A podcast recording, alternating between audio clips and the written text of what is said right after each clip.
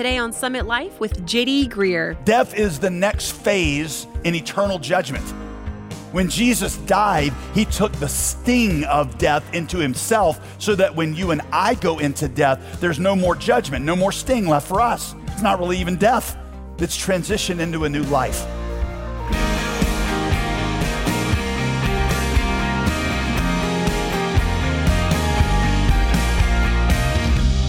Welcome to Summit Life, the Bible teaching ministry of pastor, author, teacher, and theologian JD Greear. I'm your host, Molly Vidovich. We're nearing the end of our teaching series through the Gospel of Luke. After all, we've just visited the cross, and now we take one final journey. Today, Pastor JD walks us down the path to Jesus' tomb. You know, we've all walked that lonely path in one form or another over the past 23 months, wondering where life is headed and what the future holds. Well, the good news of this story is that because of the resurrection, the path to true life doesn't end at the grave. It actually begins there. So grab your Bible and let's join Pastor JD again in the book of Luke. Luke 24. On the first day of the week, very early in the morning, they came to the tomb bringing the spices they had prepared. They found the stone rolled away from the tomb. They went in, but did not find the body of the Lord Jesus.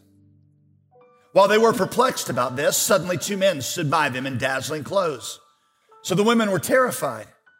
They bowed down to the ground. Why are you looking for the living among the dead? asked the men.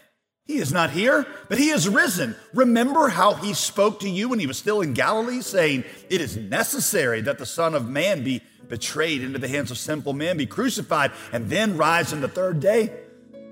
And they were like, Oh, yeah, oh, yeah, he said that. Verse 9 Returning from the tomb, they reported all these things to the eleven and to all the rest. Mary Magdalene, Joanna, Mary, the mother of James, and the other women with them were all telling the apostles these things.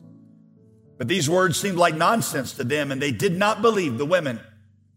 Peter, however, got up and ran to the tomb. When he stooped to look in, he saw only the linen cloths, so he went away amazed at what had happened. Summit Church and guest, Jesus is risen. Amen. Amen. The heart of Christianity is not a new approach to morality. The heart of Christianity is not new insights into spirituality or the nature of the universe. The heart of Christianity is a dead man who walked out of a grave and changed everything. And I know, I know some of you have a hard time believing that. It seems to you maybe like it's wishful fairy tales that people have invented who cannot cope with the harsh realities of life. And that's, that's what today is all about. Y'all, what I can't help but notice as I read this passage is the sense of wonder that pervades it. Did you notice those kind of indications of wonder and unbelief all through those verses? Verse 4, for example, says that they were perplexed about this. Verse 11, their words seemed like nonsense to them and they just did not believe it. It was almost like it was too good to be true. As in, as in imagine, uh, imagine you were going through your grandfather's assets and you learned that, that, that he had bought a few hundred dollars worth of Apple stock in the early 1980s, but he forgot to mention it to anybody. And now it's worth like $500 million, something like that. Or, or my oldest daughter just turned 18 on Wednesday. Suppose she found out that Justin Bieber was going to MC her birthday party. I, I, don't know. Is the Biebs still cool for 18 years old, 8 year old? I don't know. Um, but for, uh, say you found out that Nicolas Cage was going to MC your birthday party. Uh, that's transgenerational, I think. Just too good to be true, right? That's, that's how they felt, just a million times more intense. And so what they heard seemed like nonsense to them. You know, sometimes we read these ancient texts and we, we just assume that people back then were a lot more gullible. Um, they didn't have all the sophistication that we have in knowing about medicine and knowing about death and those things. And so they were probably more likely to believe in a resurrection because everybody knew somebody that had been resurrected from the dead and all, right? Right? But that's just not true. They knew how death worked. Most of them had seen more dead bodies up close by the age of 12 than most of us will see in a lifetime. And when somebody was dead, I mean, dead like, like I saw the man's heart punctured by a spear and blood gushed out of it like it came out of a fountain kind of dead. They knew that you didn't come back from that. Plus, they knew that a Roman uh, garrison had been established to guard the tomb. So, so the report that the body was missing seemed like nonsense to them. The point is, these women who came to the tomb that morning were not looking for a resurrection. They were not starry eyed, gullible, miracle seeking groupies who showed up with lawn chairs and paraphernalia for Jesus to sign or hankies to wipe on his body so that they could go do miracles. In fact, verse 1 tells you what they showed up with. Showed up with spices. And when Luke says spices, by the way, don't think garlic, oregano, or Lawry seasoning salt, the greatest of all the, the spices. That's not what we're talking about. These were spices that were used to preserve dead bodies. And there would have been a lot of them, by the way, and they would have been very heavy. It's not just something you threw around in your knapsack and carried around. It would have been, it would have been dozens of pounds of spices. Again, the point is, they didn't come to the tomb that morning expecting to meet a living, breathing Jesus. They came expecting to find a cadaver. They weren't looking for a miracle, they were looking for closure. The story was over. It was time to anoint the body and to move on. Check out Peter's response in verse 12. In fact, uh, Luke says that when, when Peter got to the tomb and he saw it was empty, he walked away dazed, confused, not really sure what it could all mean. He wasn't like, I knew it. I knew, I figured something like this would happen. He was David, he, was confused. In John's gospel, John, another one of the apostles, tells us that he also ran with Peter. In fact, let me just read you what John says in John 20, verse 4. The two, that is Peter and John, were running together. But the other disciple, that's John referring to himself, outran Peter and got to the tomb first. By the way, why did John point that out? That he outran Peter. What relevance does it have to the story? None.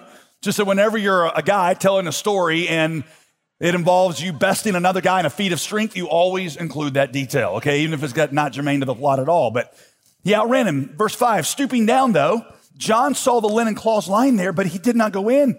He couldn't even bring himself to go in. It was like he'd, it's like he glimpsed something too good to be true.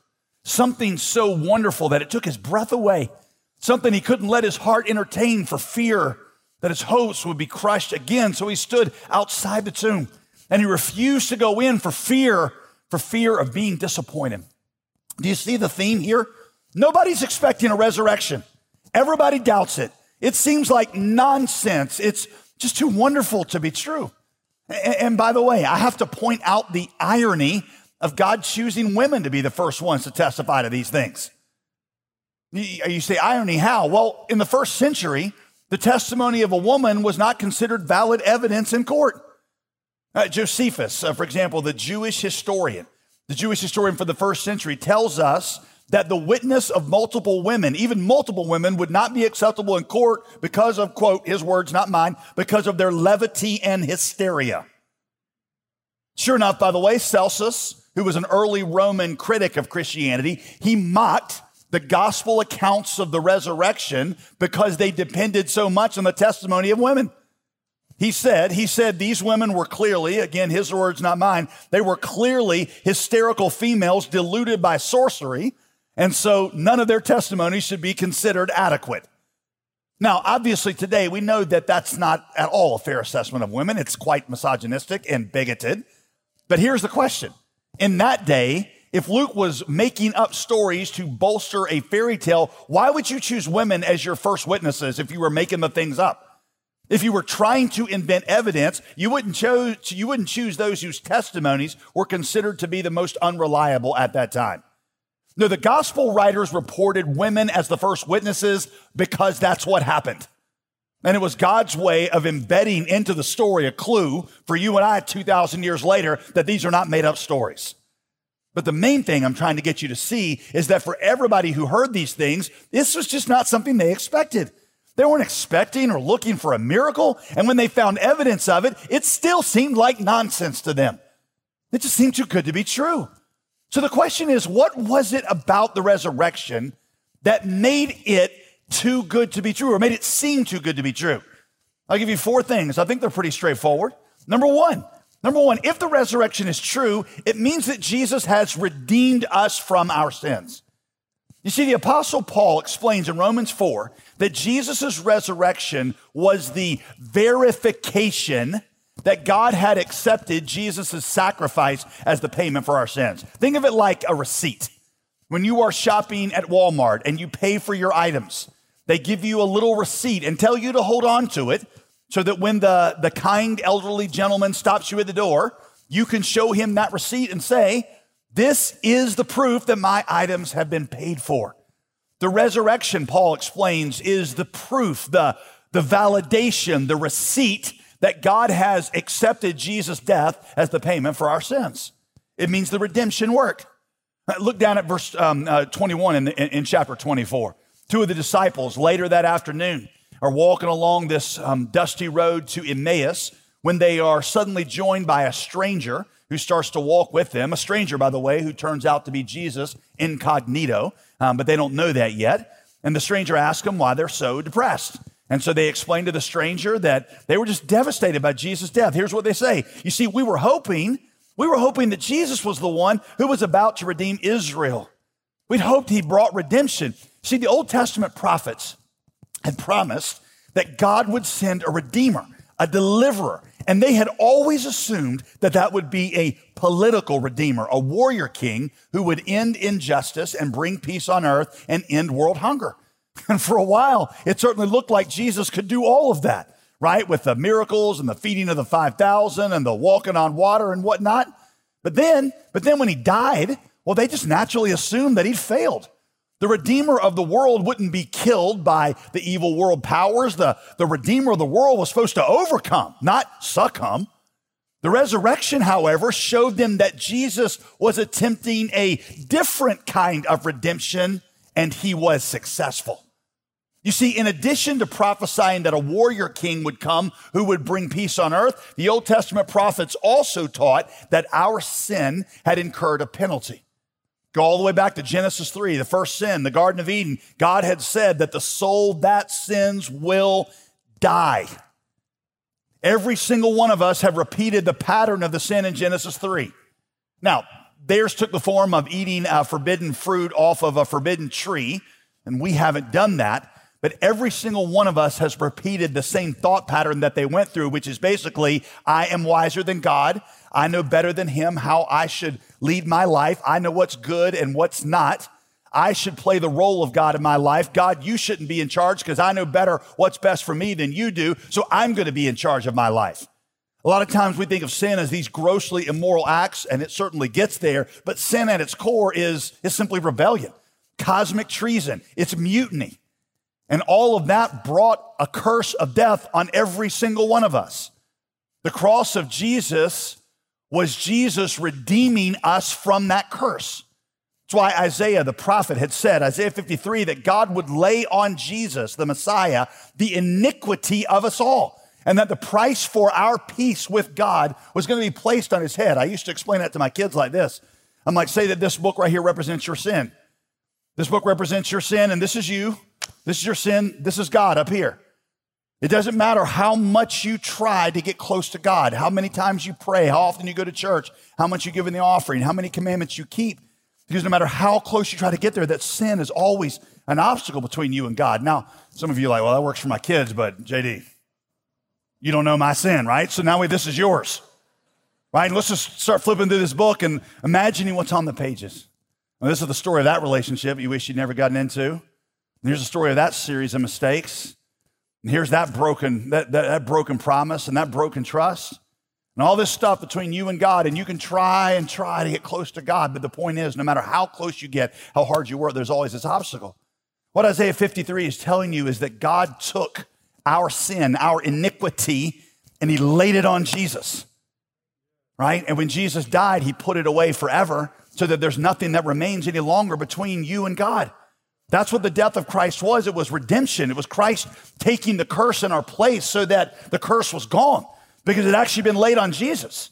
That's why the apostle Paul says in Corinthians that when Jesus died, he took the sting out of death. The sting of death is not the pain of death, it's the curse in death.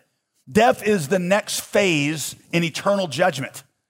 When Jesus died, he took the sting of death into himself so that when you and I go into death, there's no more judgment, no more sting left for us. It's not really even death, it's transition into a new life. Do you know, by the way, that a honeybee cannot sting you twice? A honeybee cannot sting you twice. That's because when a honeybee pushes its stinger out, It ruptures the bee's digestive tract, which leads to a quick and certain death. Death put its stinger into Jesus, and when it did, the internal workings of death itself were disrupted, and death itself died. You see, at some point, the honeybee of death is going to come for each one of us. But if Jesus has taken that stinger already, then your death is not going to have any curse in it. There's no sting. In fact, it's not really going to even going to be a death at all. It's a transition to new life. No guilt in life, no fear in death. This is the power of Christ in me. From life's first cry to final breath, Jesus commands my destiny if the resurrection is true. Number two, if the resurrection is true, it means that, that, that the power for new life is here. You see, our sin, scripture tells us, not only put a curse over us, it had released a curse into us. Death is not just something that you're going to encounter one day. Death is at work in you right now, Jesus said. And that shows up in the form of addictions, hate and selfishness in our hearts, codependent relationships, dysfunctional relationships, anger and idolatry and ruined relationships. Many of you, if you were honest, you got that brokenness in you this morning. And you've tried to clean it up and you've tried to change and you've tried to do better, but if you're honest, none of it's really worked. There's still a darkness in you that you just cannot overcome. Jesus' resurrection means that there is a power in the world that can overcome that in you. It is the power of resurrection from the grave. The way Paul says it's like this, 2 Corinthians 5:17, if any man is in Christ, he's a new creation.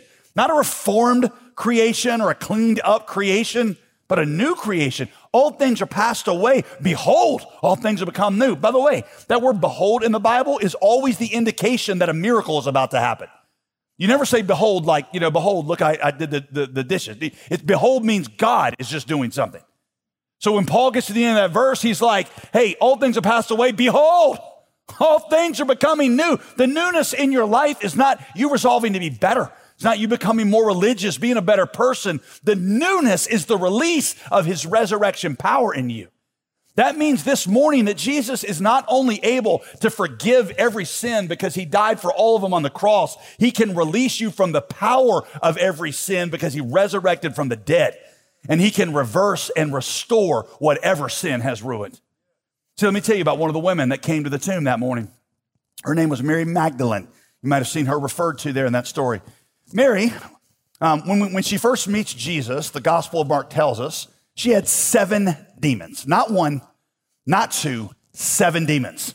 That is Mark's way of saying that she is hopelessly consumed by the demonic. I mean, think for a moment about a life with seven demons. I mean, it would have been a disaster. She would have, she would have looked like she was mentally ill. Scripture says she'd been a prostitute. She had destroyed every relationship in her life. Her parents didn't even want to talk to her or about her. Everybody thought of her as beyond redemption. She'd ruined every relationship and alienated everybody she'd ever been close to. I mean, just imagine her life before Jesus hopeless, destitute. Who hires somebody with seven demons? She's outcast, she's forgotten, she's given up on. But in Luke 8, she falls at Jesus' feet and she finds healing. She's the first one to go back to the tomb alone. And evidently, there was a small garden area near the tomb, and she was in it weeping. It was there that Jesus appeared to her, the first person he appeared to directly after the resurrection, Mary. And through her tears and in her rage, she doesn't recognize him. Again, she's not really expecting a, a miracle. Through her tears and her rage, she thinks he's the gardener. So she starts yelling at him Hey, where'd you take his body? Tell me where you took his body. And John says he speaks her name, calls her name Mary, and immediately she recognizes him. What an incredible moment. The first person that Jesus appears to after being resurrected is a former prostitute with seven demons, and he calls her by name. I'm pointing that out because he's doing the, some, the same thing with some of you this morning. Don't miss the significance, by the way, of where they are either. Right? Where are they? She came to a grave looking for a dead man. Instead, a living man found her in a garden. That grave to garden is a metaphor for her life. She had been in a grave of seven demons, and now she's in a garden of new life in Christ. And that's the first person Jesus appears to, and it's because it's teaching something to you and to me. I don't care what's going on in your life. I don't care what kind of sin, what kind of demonic activity, even if that's what it is. I'm telling you that there is more forgiveness in Him than there is sin in you. There is more healing in Him than there is sickness in you, right? If you listen right now, He's calling your name. It's not going to be audible. I mean, you're not going to hear voices or anything like that. It's this sweet draw in your heart, just beckoning you to come right now. Listen, maybe like Mary, you are literally struggling against spiritual forces. Maybe it's against addictions or sinful habits you can't break, relationships that you've ruined. Mary says to you this morning, I know, I was there. I had seven demons in me. But the gospel truth is that there is more grace in him and more power in him than there is death in you. There is no struggle, there is no addiction, no brokenness that his power cannot heal. He can turn your graves into gardens. That power is available to you today if you will receive it. Number three, number three, the resurrection means that if it's true, one day, one day, every sad thing in our lives is going to come untrue. The Apostle Paul calls Jesus' resurrection the first fruits of the new creation a taste of what is to come. You see, back in those days, farmers weren't always sure how a crop was going to turn out. They lacked all the tools that we have. They couldn't take the seed and look at it under a microscope and see if it was good seed. And they didn't know all the things about crop rotation and soil, so they couldn't analyze the soil. And they didn't have all the almanacs and all the, the weather predicting patterns. And so they just weren't sure. So when those very first fruits appeared, they gave an indication of what the rest of the crop was going to be like. Right now, and it's the prettiest time in North Carolina. Uh, for those of you that are, are new to our state, it's because those first flowers on the dogwood tree are here. Right now, by the way, it's bad news. It only lasts for a few days because there is a sea of yellow that is coming that is going to cover everything, and it's awful. But for about three or four days, maybe a week, it's just like heaven on earth, temperature and beauty and all that stuff. But those dogwood flowers show you that a sea of green, the new creation of spring, is on its way. The resurrection is the dogwood flower of the new creation. It is an indication of what is to come. Listen, y'all, there's nothing more terrifying, nothing that feels more final to us than death, right? I know that some of you have dealt with death this year. You're sitting here broken with sadness over somebody that, that you've lost this year. Maybe it was expected. Maybe it was a mom or a dad or a grandparent, or maybe it maybe it wasn't expected. Maybe it was sudden, tragic. The death of a spouse or a brother or a sister or even a child. Maybe you're afraid of your own death. Right? Because, by the way, apart from Christ, you really should be. Because it's not a question of if, it's just when. It's just a matter of time. It may not be Easter quite yet, but Jesus is risen. What Mary Magdalene and the other women discovered seemed too good to be true, but it wasn't. If you missed any of today's message on Summit Life with Pastor JD Greear, you can listen again to this message by visiting jdgreear.com. There are only a few more days to get our latest resource. It's a handy set of 50 scripture memory cards. You might remember we offered something similar this time last year, and it was so popular that we decided to bring it back. So if you want to carry God's promises in your heart, these new Summit Life memory verse cards make it easy and convenient to memorize scripture. The cards are a small 2.5 by 3.5 inch size for quick reference, putting on the fridge, or even sticking in your wallet. Pin them to a bulletin board or a mirror for extra encouragement to help you memorize them. It's a whole new set of verses for 2022 that we're committing to our hearts and minds. It takes friends like you partnering with us to make Summit Life possible so that more people can hear gospel centered Bible teaching on the radio, TV, and web. Will you join in that mission today, either with a one time gift or a committed monthly gospel partner? The suggested donation is $35 or more. When you get in touch, remember to ask for your set of the Rejoice Always Scripture Memory Cards. Call 866 335 5220. That's 866 335 5220, or you can give online at jdgreear.com. By the way, if you haven't checked out Pastor JD's newest podcast called Ask Me Anything, you'll want to do that today. Pastor JD gives quick, honest answers to tricky questions, and you can find it online at jdgreear.com or through your favorite podcasting app.